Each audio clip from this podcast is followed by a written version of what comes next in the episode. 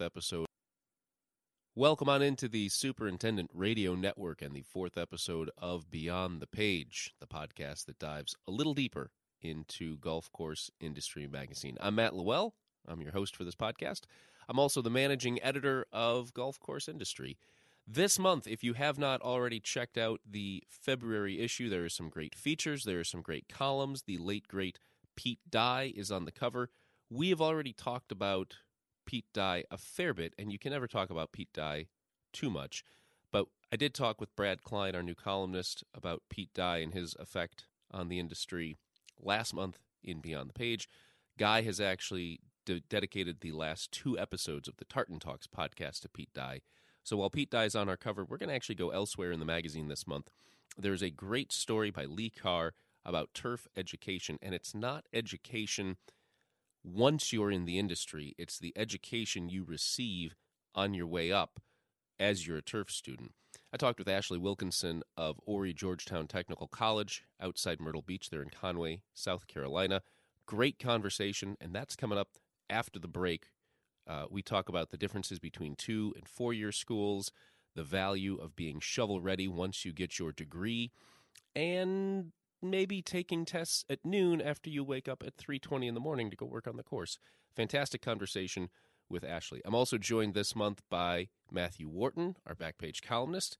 Uh, he is of Carolina Golf Club, and during a recent trip, recent last year to St. Andrews, he actually wound up playing off a mat, and it is a big thing over in parts of Europe to protect the turf in the winter. And while he probably won't be able to get his membership to buy into a similar plan down in North Carolina, and while you, the listener, will probably not be able to get your players or your members to buy into a similar plan wherever you are, it is an interesting question to ask could we implement winter play for mats? So Matthew and I talk about that for a little bit, and he also gives you some podcast recommendations if you have listened to all of the podcasts on the Superintendent Radio Network, spend some time with some other podcasts. He listens to only podcasts about the great game of golf. So those conversations are coming up next. This is the fourth episode that I have used the intro music that you're about to hear, and I have yet to credit the friend who wrote it. Uh, it is written by my friend Scott Dieter. Uh, if you are in Northeast Ohio and you need a uh, party DJ'd. He is professionally DJ pre-K. He can also write music, but Scott Dieter uh, finally getting the credit four episodes in. Ashley Wilkinson up next after the break.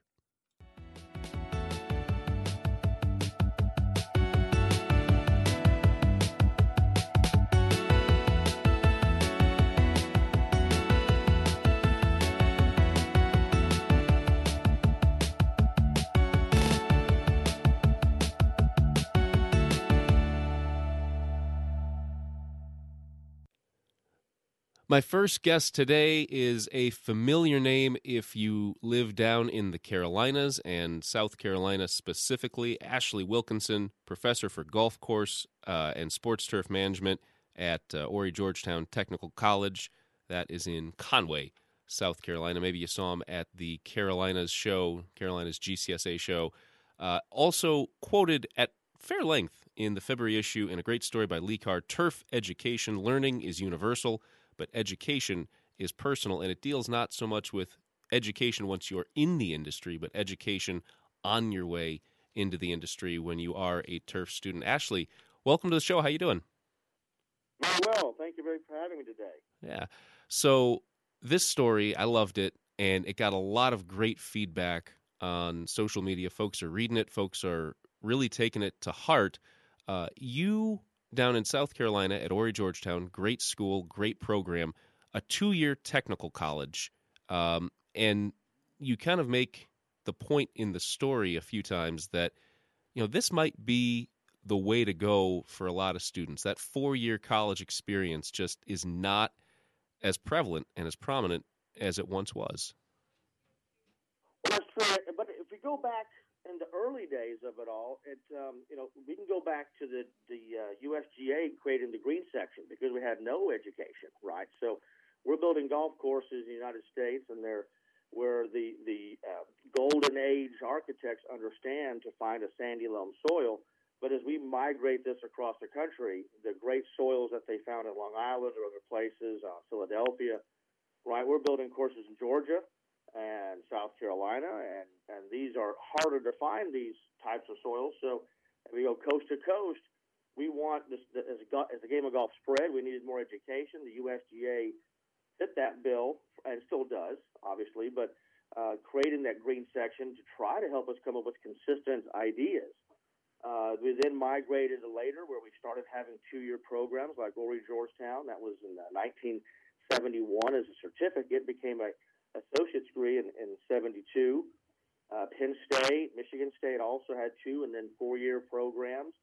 Uh, so uh, as as it grew and we saw the, the progression of golf with, with the baby boomers and, and the monies that came in in development suburban golf in the 80s and 90s and on into the 2000s, uh, we we saw an explosion of people like myself who in the uh, early 90s got into this game and uh, and you tried to find the best education, and, and it was those two-year programs.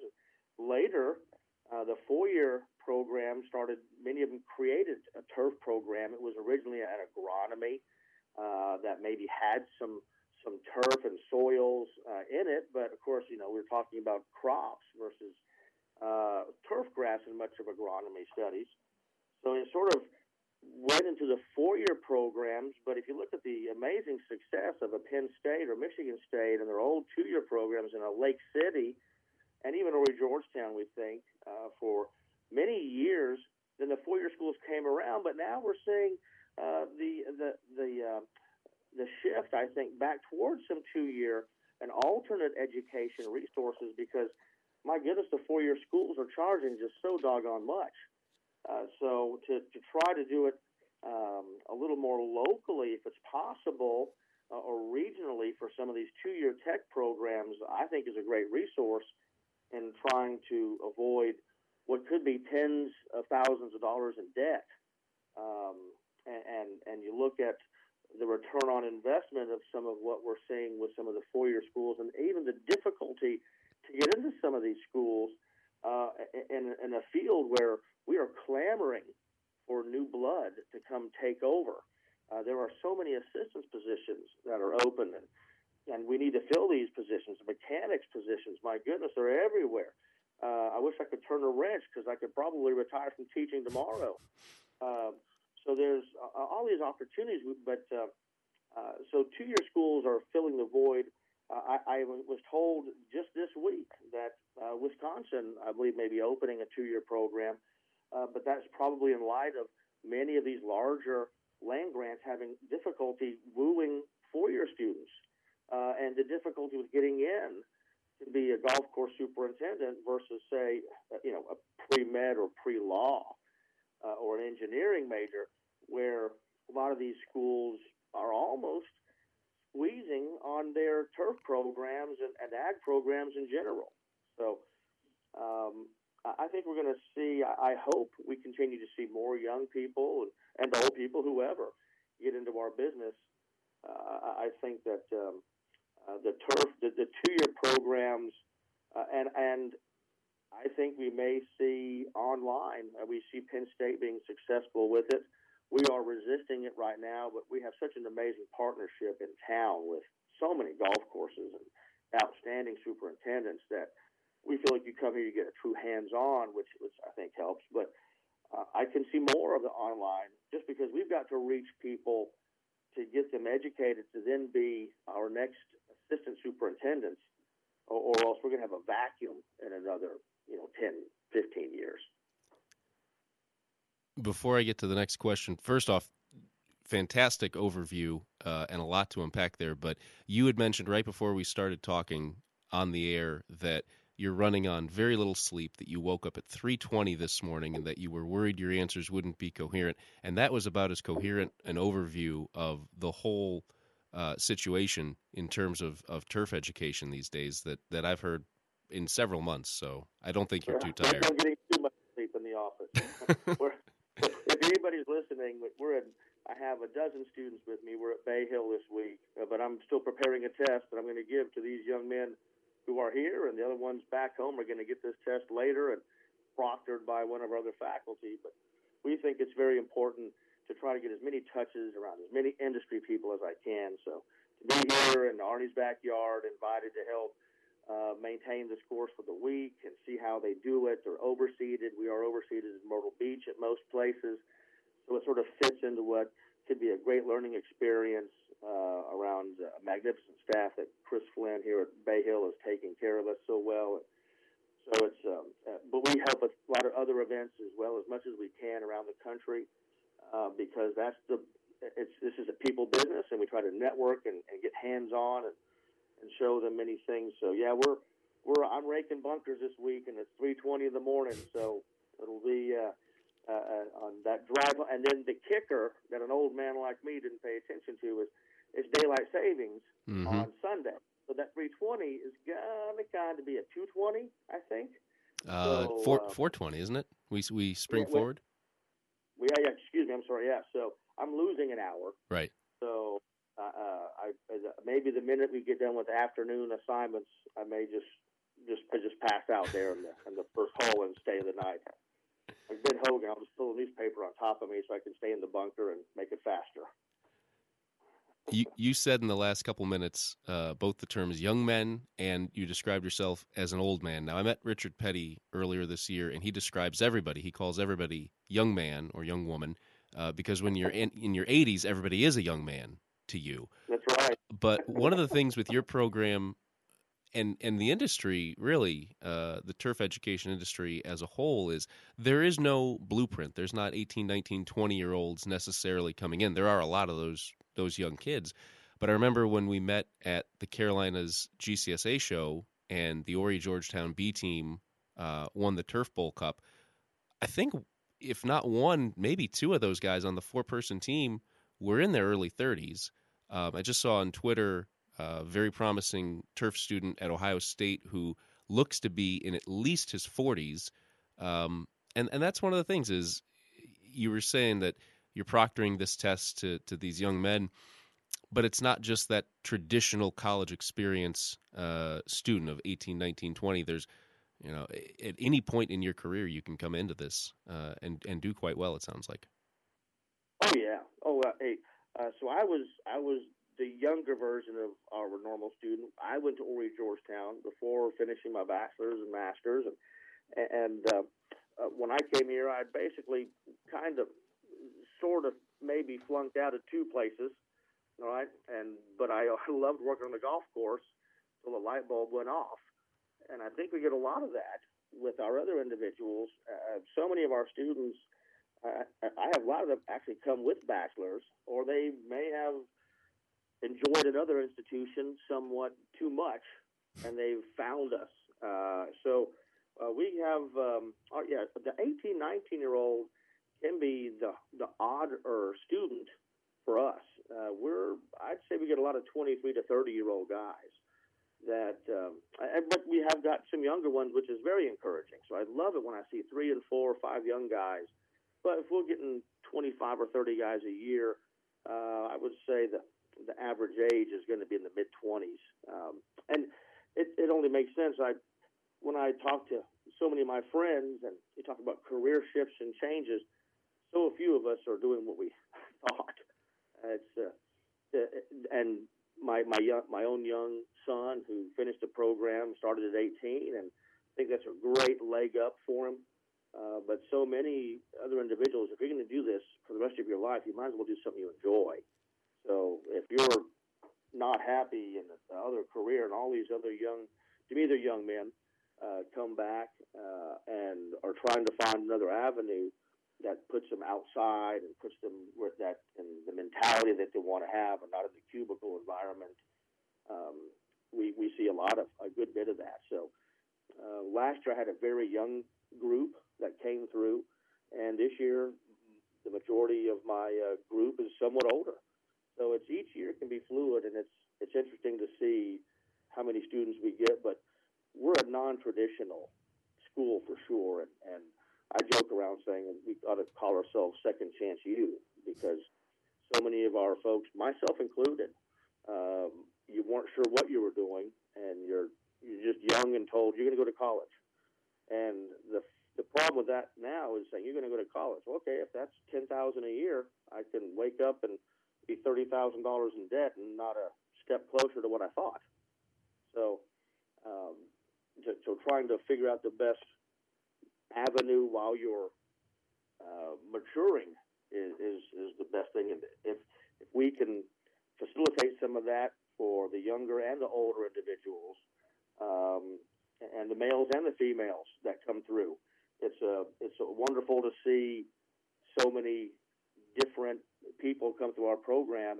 As as I was speaking with the the 12 young men that are with us here at Bay Hill this week, talking with the superintendent on the side, and you know where these young men were from, and it was funny. Only two of them were from the Myrtle Beach Conway area. Another two of the 12 were from South Carolina. So there's four from the state of South Carolina. The other eight were from New York and Illinois and Virginia, uh, Tennessee, and parts all around. So it was kind of surprising to see how many places they'd come from. Um, but it's um, it's a, we, we can be a melting pot, and and the location of Myrtle Beach can help that that people come, they work on a golf course, they hated exercise science or political science or whatever it was, and they somehow find their way to Myrtle Beach and then become our students and and uh, uh, move on towards some. In my tenth year, it's I'm super proud to say that I have a number of young men that have become superintendents. So that's the ultimate payback. Is if a young man is a superintendent at 27, and I've had them come in at 35 years of age and become superintendents at 38. So it's just uh, that's the payout on my end to see so many of these different individuals come from all over, but yet they, they come together, they really buy in to our education, what we try to do, and then they go on and, and to see them start having the success is is is wonderful and uh, an, an interesting representation of our of our business to see our graduates and some people think they must have been out 20 years and know that young man graduated a year ago. uh, and some some of the young guys, you think, oh, they're they're green as could be, but they started working on the golf course at 16, and and they, you know, 10 years into it at 26.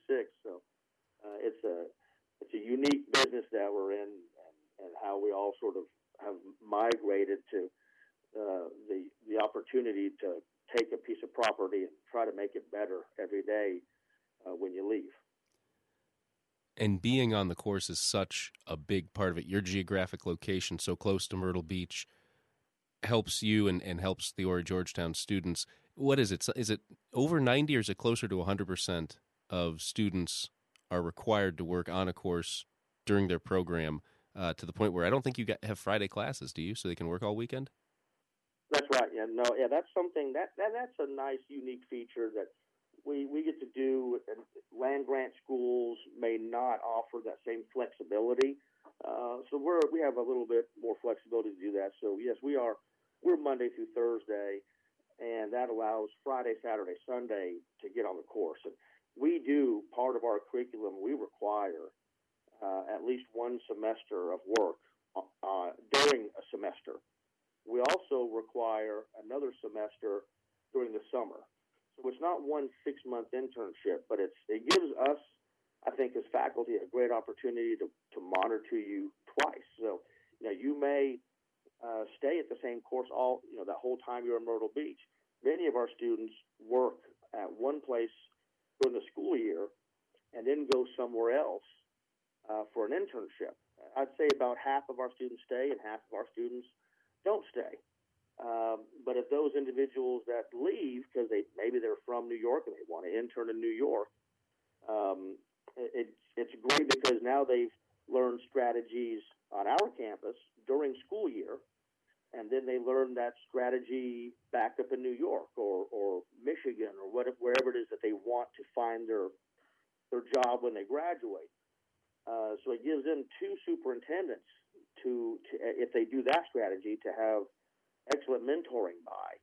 And it gives us as faculty a chance to watch them in two different environments to help facilitate their success and you know help find their strengths and weaknesses. So when we go back to the second year, uh, then we can get in the classroom and really get down and dirty with what we need to get better at. Um, but that's without the partnership of 90 golf courses and all the sports turf things on our camp uh, in our beach as well. We wouldn't be able to have that attitude. So, uh, you know, the Horry Georgetown was the program was created because there was a golf. this is a golf beach, uh, and uh, and we still have that partnership with industry. It's it's always going to be uh, Myrtle Beach will always be tied to golf, and so our school is always going to be tied to golf course maintenance uh, because they're major contributors to the, the overall well-being of our of our program. Uh, but yes, it's it, uh, the main one of the main things that we and and it's one of the main things that we're about is to see hands-on work, and that's another reason why I'm here this week, and I'm with 12 uh, second-year students, and Charles Granger is mm-hmm. planning on being at uh, uh, the Players Championship with, I guess, around 10 first-year students next week. We're just switching places and trying to get these students to see as many strategies and, and network with as many people as possible uh, so that when they get done, they've uh, we've we try to give them much more than the two years worth of education and try to make sure that they get two years worth of hands-on work, so that when they uh, when they graduate, they hit the ground running. And, and not trying to pull any punches with the four-year programs, uh, but it's I see it can be more difficult, not because the students aren't wanting it, but it can be more difficult for those students at four year turf programs to get down here to join us in something like this uh, or to work uh, because of class schedules. So that's that's one area I think that some of we have a disconnect, and I don't think it's our turf grass, agronomy, soils professors. I think that's a, a, disconnect that our education system has that uh, maybe uh, we're not uh, realizing the, the input that in-field experience has for these young people. So it's great for four-year degree.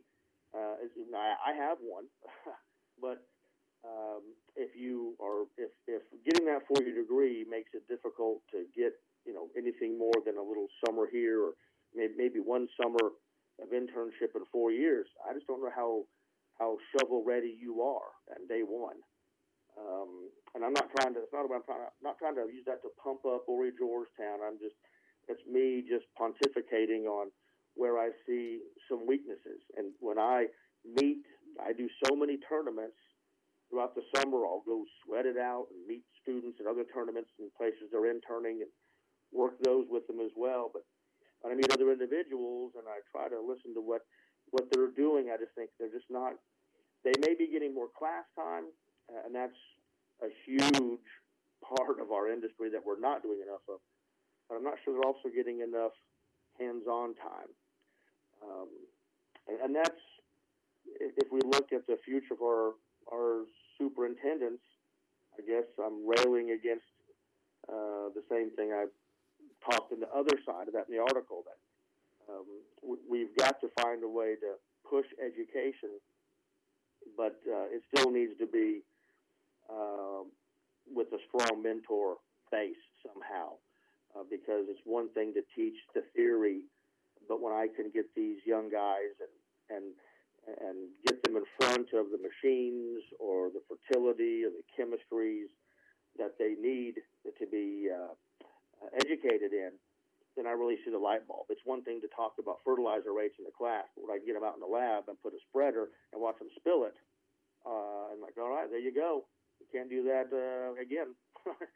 um, that's that's the other part of education that uh, needs to be, uh, um, and it's going to be with the mentor relationship some somehow, and generally that's going to be outside of the classroom uh, because we have less time with uh, with the young person than a superintendent might. I I, uh, I I get a lot of time in a turf program. I teach these young men probably more than they want to see me, uh, and that's that's good and bad. I know which ones need a kick in the tail. I know which ones need a pat in the back to keep going. That can be a tougher part of some of the four-year programs. Um, is that you have so many wonderful specialists, but do you build a rapport with that person? Uh, so that's and that could be a, a, again a downside to us. I don't have the same specialties that so many of these other experts have, but um, I, I do get to try to uh, find out what best serves the young person while they're with us. And then being able to partner them with a good superintendent. And, and not every young man or woman is a fit for every person. We all have different personalities. We try with so many courses, we try to, you know, match personalities so that we maximize their success while they're while they're with us to try to get um, get them comfortable with asking questions. They may not want to ask me, but they may be a heck of a hard worker, and they may feel, may feel comfortable in the field asking their boss something that I said. So it's a it, to to really bring the next generation on. It's going to be a, a more emphasis to be, to be put on education, but the mentorship as well. Uh, there are so many wonderful mentors in our business. Um, but we need to make sure that we're we're looking at where we're finding the rest.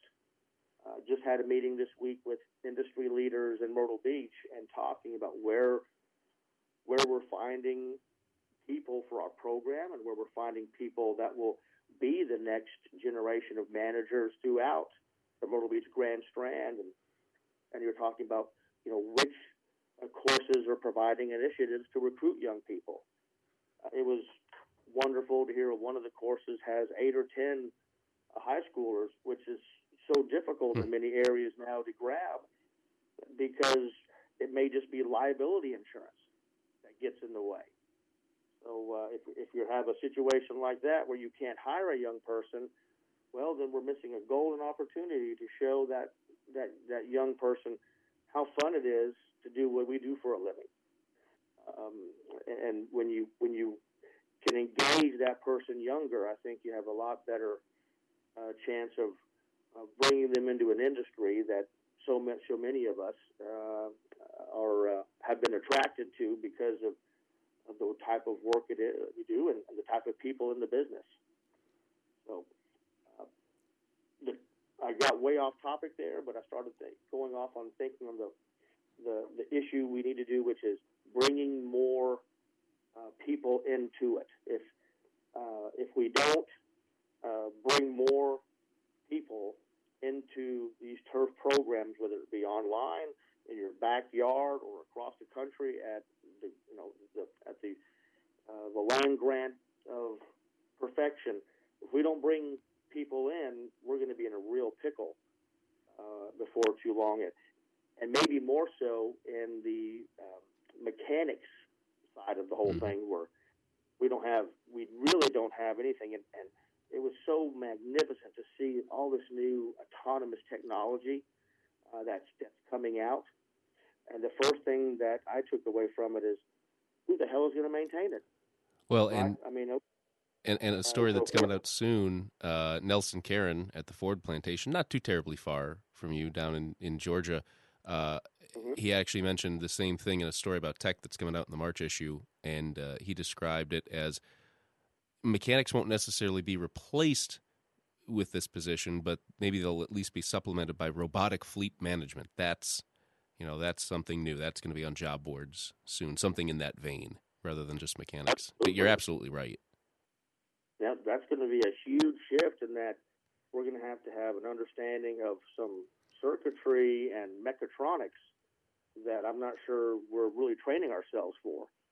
So it, we have a mechatronics program at our school that's just kicked off, and and I'm already those in our GSTM program are, are starting to wonder how we can um, how how we're going to be able to cross connect our programs because if these mechanization uh, graduates uh, come out, they they may be the next you know, the, our next our next uh, technicians on the golf course, um, and they just as uh, Nelson said, it may not be that we're worried about you know uh, uh, uh, hoses and belts as much as we are GPS uh, circuitry and solenoids and and other uh, scenarios. And, and all of a sudden, our staff size may shrink considerably, but our our education may expand exponentially. That if we need instead of 25 guys, if we need nine, then all of a sudden it may be nine people that have a lot more education and are a lot more uh, cross trained on all this new uh, this new knowledge that we haven't even prepared for yet. I think how am I how are we going to as an educational institution serve this these autonomous mowers? You know, what do we have to do to prepare to take care of this stuff? Because uh, I uh, there's not any mechanics programs in America, and there's now we have a big curve on how we're going to keep up with all this um, these these autonomous mowers, sprayers, and uh, range pickers, all these things that I'm seeing that I thought was going to be so far in the distance, and now all of a sudden it was here in February. Yep. There's so much more that we could talk about, and this is why you've been in this for decades. It, it's impossible to boil it down into 25 or 30 or 35 minutes, Ashley. Um, so we will definitely have you back on at some point to talk more about uh, the turf education uh, corner of the market. But I'll leave you with one question and take it any direction you want. Thank you so much for the time. Um, if you could change one thing, change or improve or, or just kind of tweak any one thing in uh, turf education for students, what would it be? Oh, if I could change, if I could change one thing in turf education, I will say this: the answer to this changes every few years. Um, and so that makes educating the next generation uh, like like throwing jello at the wall and seeing what sticks. Uh, we have the science that we have to study: turf science, soils. We need to study uh, plant physiology of some some capacity. We need to study uh, insect and insect biology, some pathology. Uh, so there's the basic core that we have to get into these the, the, the students. But then we have to look at education and say, okay, now what what is is the soup of the day?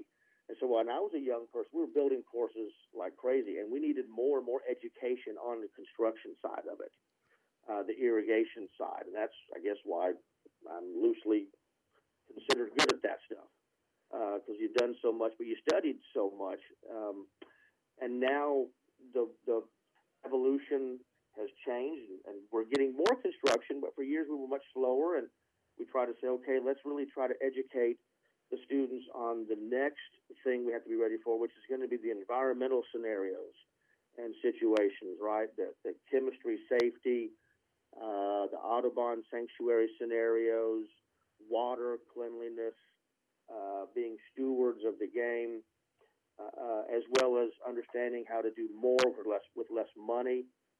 Now things are changing again, and so you say I have to try to evolve and educate for the next area. A lot of what we do now and changing recently with our program is trying to uh, uh, get more uh, fiscal education uh, because it's the science is great, but the dollar is stretched so thin. Chemistries cost more than ever fertilizers aren't getting cheaper.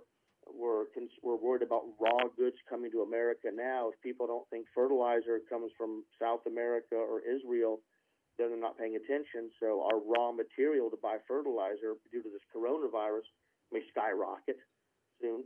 So uh, and everything else, the chemistry is coming from Chem China and all these other countries that are making our raw materials and sending them back to us for our golf courses. So understanding the dollars. We have to be ever vigilant as educators to, to try to change and upgrade.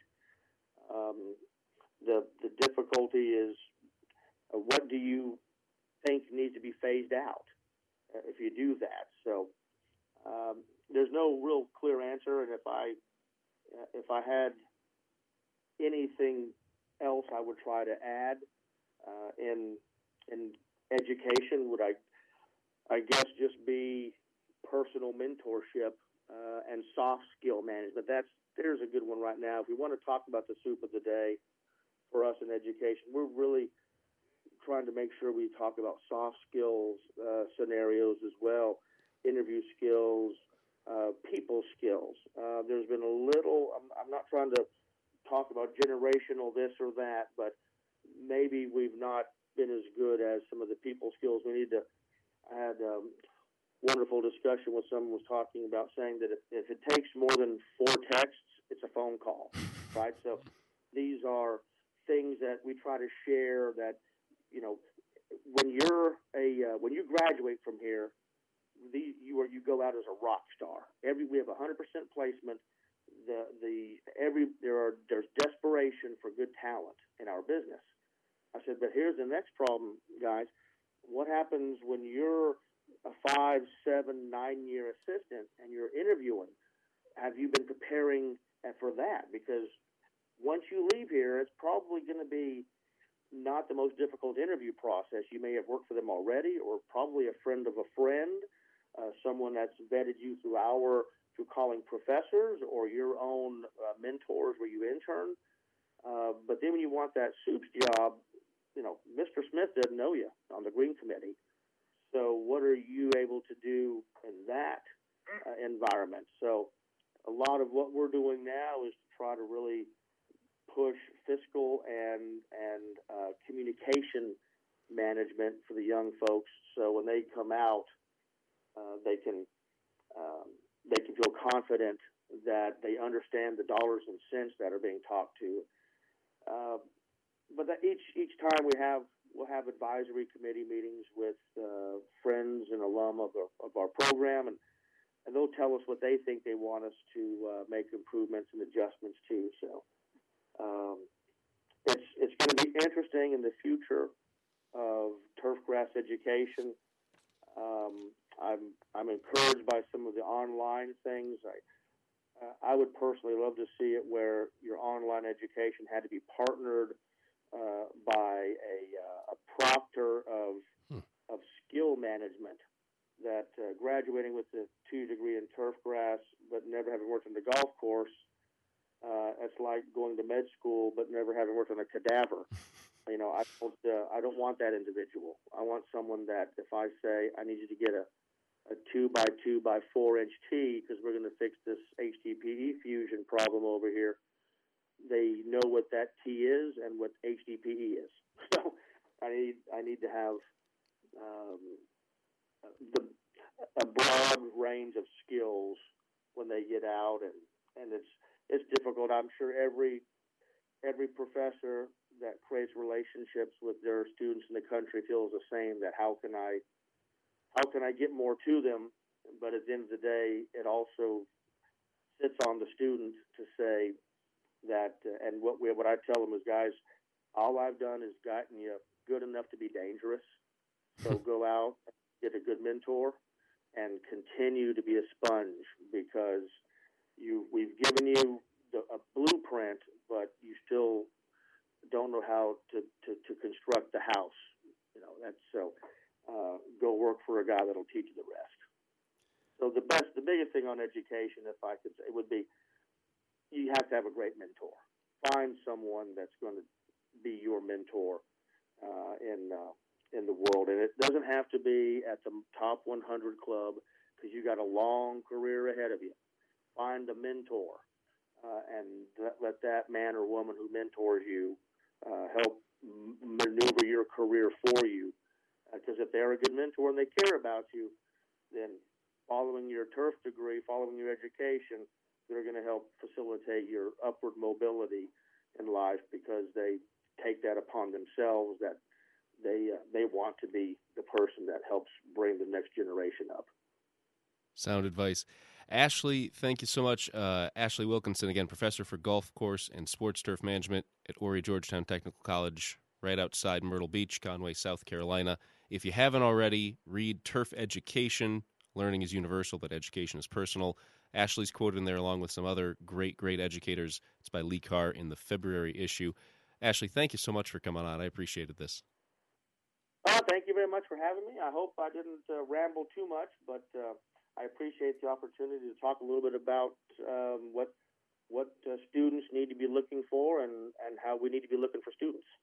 And uh, good luck to those students on their next test as you try to just make them a little more dangerous. We all get up at three twenty in the morning, so when we have to take a test at noon, I don't want to hear it. awesome. Uh, uh, thank you so much, and we'll look forward to talking to you again.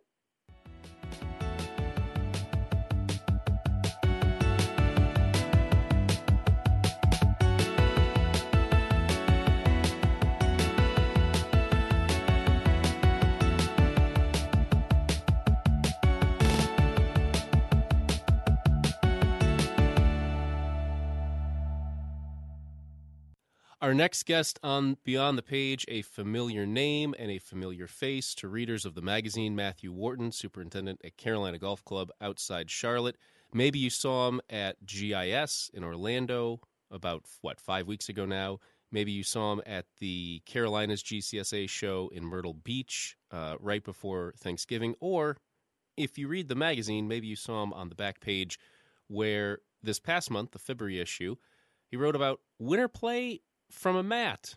Why not? And uh, not everybody's a fan of playing from mats, but uh, you made a compelling argument, Matthew, for why really folks should consider it, and even more so, uh, why they should make the practice. It's, I mean, if nothing else, it's good for the grass. well, it's good to be back on with you, Matt, and uh, no pun intended since we're discussing mats, but uh, this is beyond the page, so uh, I'll take you a little deeper into the backstory. So the trip to St. Andrews was January of last year, 2019. I was headed over to BTME and had the good fortune to spend a couple of days on the front end with John Kiger of TurfNet. And we had the great opportunity to play around the golf on the old course with Gordon Moir, the retired director of greenkeeping of St. Andrews Links Trust, and his neighbor, Alec. And in the winter months, uh, mats are in play, not just on the old course, but on most links courses uh, over in the UK. Uh, I do recall seeing a sign from the road of one course we passed that that did advertise no mats, and I'm sure that's uh, to entice folks like us that might be over there traveling. But uh, and this is uh, this practice has been used for some years over there now, and I know the R&A employs it at the Open Championship venues.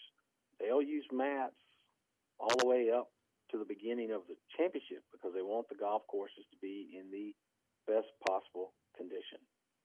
And um, I read many years ago, and when I say many, I'm, I'm I know it's been at least ten years ago. Uh, Patrick O'Brien, who is now retired from the USGA Green Section, he and Chris Hartwiger had been over to Scotland, played around the golf where mats were required, and they wrote a little blurb about it. Uh, so when I experienced this the first time, uh, and uh, let me back up. Not, I don't mean to say I experienced this for. I actually wrote about this one other time prior, and that was a year ago on my blog. Hmm. So if anybody follows my blog, they might see some commonalities with with the column.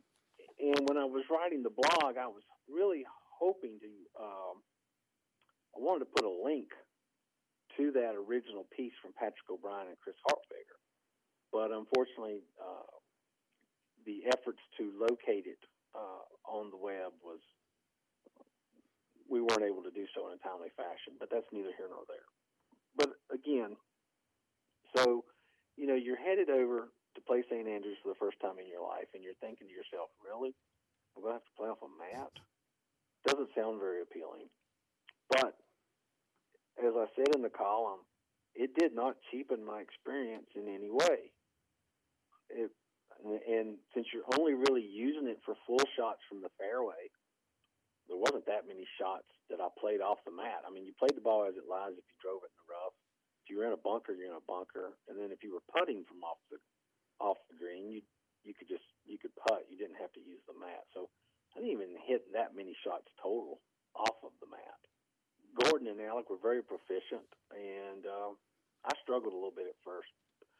But we had an extremely wet winter here in the Carolinas last year, and we're having another one this year. Right. So two is the wettest winters we've had on record, back to back. And you know, with dormant Bermuda grass, there probably isn't anything else I can think of that is just the worst for having to tr- try to play a golf shot off of. Saturated, dormant Bermuda grass is just a is a horrible condition to have to try to play a golf shot. And I got to thinking, so you know, why not? What if what if these guys were taking mats with them, and that way they could avoid that that dreaded fat shot? And what happens after a couple of fat shots comes the thin shot because you overcompensate for the first one. Uh, and then, of course, you know Bermuda grass is dormant, so the divots don't don't heal in the winter months. So if you're off a mat, you um, you wouldn't be taking divots. So all of that would translate to you know maybe a little bit of ease getting around the golf course in the in the worst of winter conditions, and simultaneously benefiting the turf that would help in the spring, which was the whole purpose of this article. You know, what are what are some practices that uh, if you employed over the winter months might translate into better spring conditions. So that's kind of why I sort of recirculated the mat idea. But I mean, let's be real. In the U.S., that's just not going to be appealing to any any golfer in the U.S. Uh, despite the fact that it, you know, it has some merits. And and granted, if you are in a, you know, in the Carolinas, we are year round for handicap purposes, posting scores. Um, you know, when I grew up in Virginia, I know in Virginia, December, January, and February were not part of the uh, posting months. So, I, you know, I don't know how you would get around trying to post a score for handicap purposes if you used a mat. I mean, that's that's something for your regional golf associations and the USGA to work out. But, um, but yeah, I mean, I think it's got its place. And then all you really want to do is, you know, have a walk around nine or 18 holes and hit the ball around and have a little fun and don't want to get all frustrated and don't want to get mud in your face, then, you know, take a little piece of turf with you. I mean, they're all good things. And it's, it's funny because in the February issue, six pages before your back page column, uh, John Torsiello had a story that it was almost as if you had read this and said, "Now wait a minute, there's one thing you forgot." He wrote a story for the magazine uh, titled "Greening Up." Are your golfers or owners anxious to get back on the course after a quiet winter? We asked around for top advice on how to best prepare for the spring. And I mean, it is a long term solution, but I feel like just if you can get folks to buy in on playing off of a mat for a little bit, there aren't many ways better to green up for the spring than to make sure you've got the healthy turf through the entire winter. And this this just plays into that, I think, right? That's correct because you know on our golf course, the areas where the traffic is the most intense, whether that's cart traffic or uh, you know real intense, uh, high concentration of foot traffic on certain uh, tee boxes, those are the areas that are the last to green up. So you know, the majority of our play is probably from our blue tees, and the center of them will always be the last to green up. It just delays green up. So if if the golfers are taking these little mats with them over the course of the winter months, and that's prohibiting them from you know taking divots and removing the turf, then yes, that canopy will will green up quicker, uh, and they'll have better conditions in the spring. But but you're right. Getting getting golfers in the U.S. to buy into something like that is, is would be a it's going to be a very it's an uphill climb, a major uphill climb. Uh, and my whole thought was, uh, this is not something that I would ever want to say. Okay, I'm going to require that this is what you do. This is a requirement. I would just, I was more of the mindset like, hey, what's it hurt if a handful of guys want to do it on their own? primarily the we've got a pretty uh, regular group of senior men that play most weekday mornings, uh, and they'll play in all weather, all winter long. And you know, I probably spend more time watching golf out. You know, I don't, I don't, I don't play anywhere near enough, but I watch a lot of golf. I, I you know, I can tell you if it's you from 300, 400 yards away because I recognize your swing. And I see these guys struggling, and I'm just like, you know, if they would just say, what the heck, and give it a try, I think they would have a little more fun, and then probably it would probably pick up, you know. Word of mouth advertising. and you wrote in the column and you mentioned on the podcast that you saw this at St. Andrews, and if it's good enough for St. Andrews, who is it not good enough for? Have you talked with anybody else around the country, any other superintendents or directors who have had any luck with at least suggesting to some members or some players, hey, why don't you uh, why don't you at least try this during the winter months?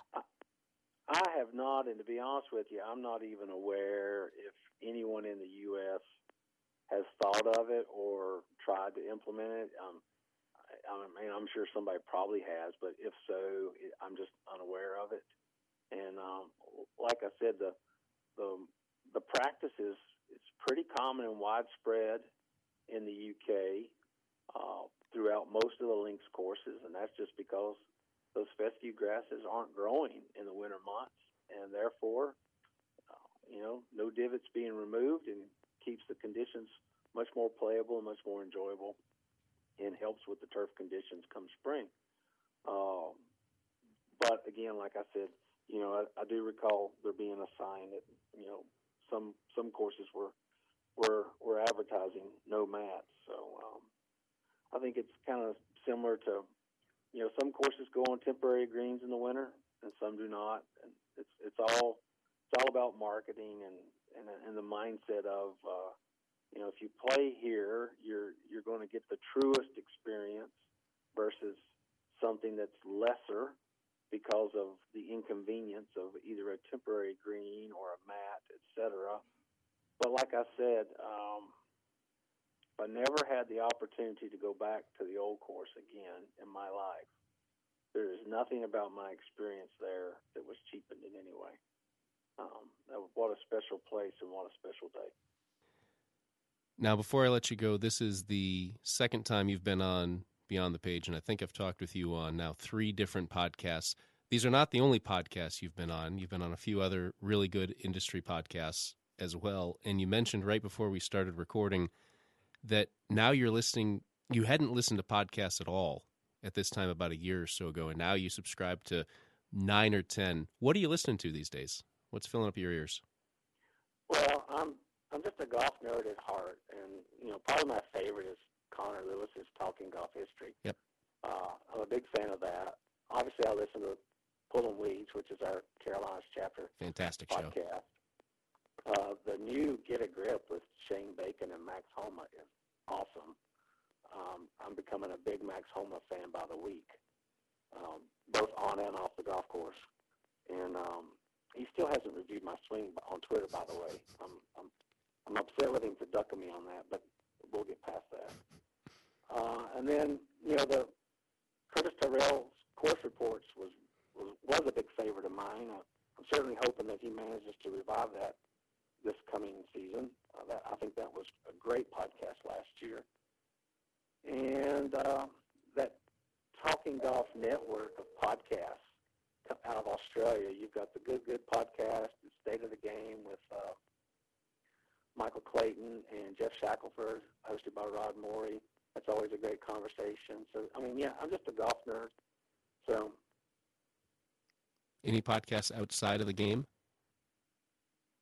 Not yet. Not yet. Well, maybe in 2020. Maybe you'll adopt one or two. I don't know. I'm not trying to get you to go outside of golf, but maybe in 2020. You never know.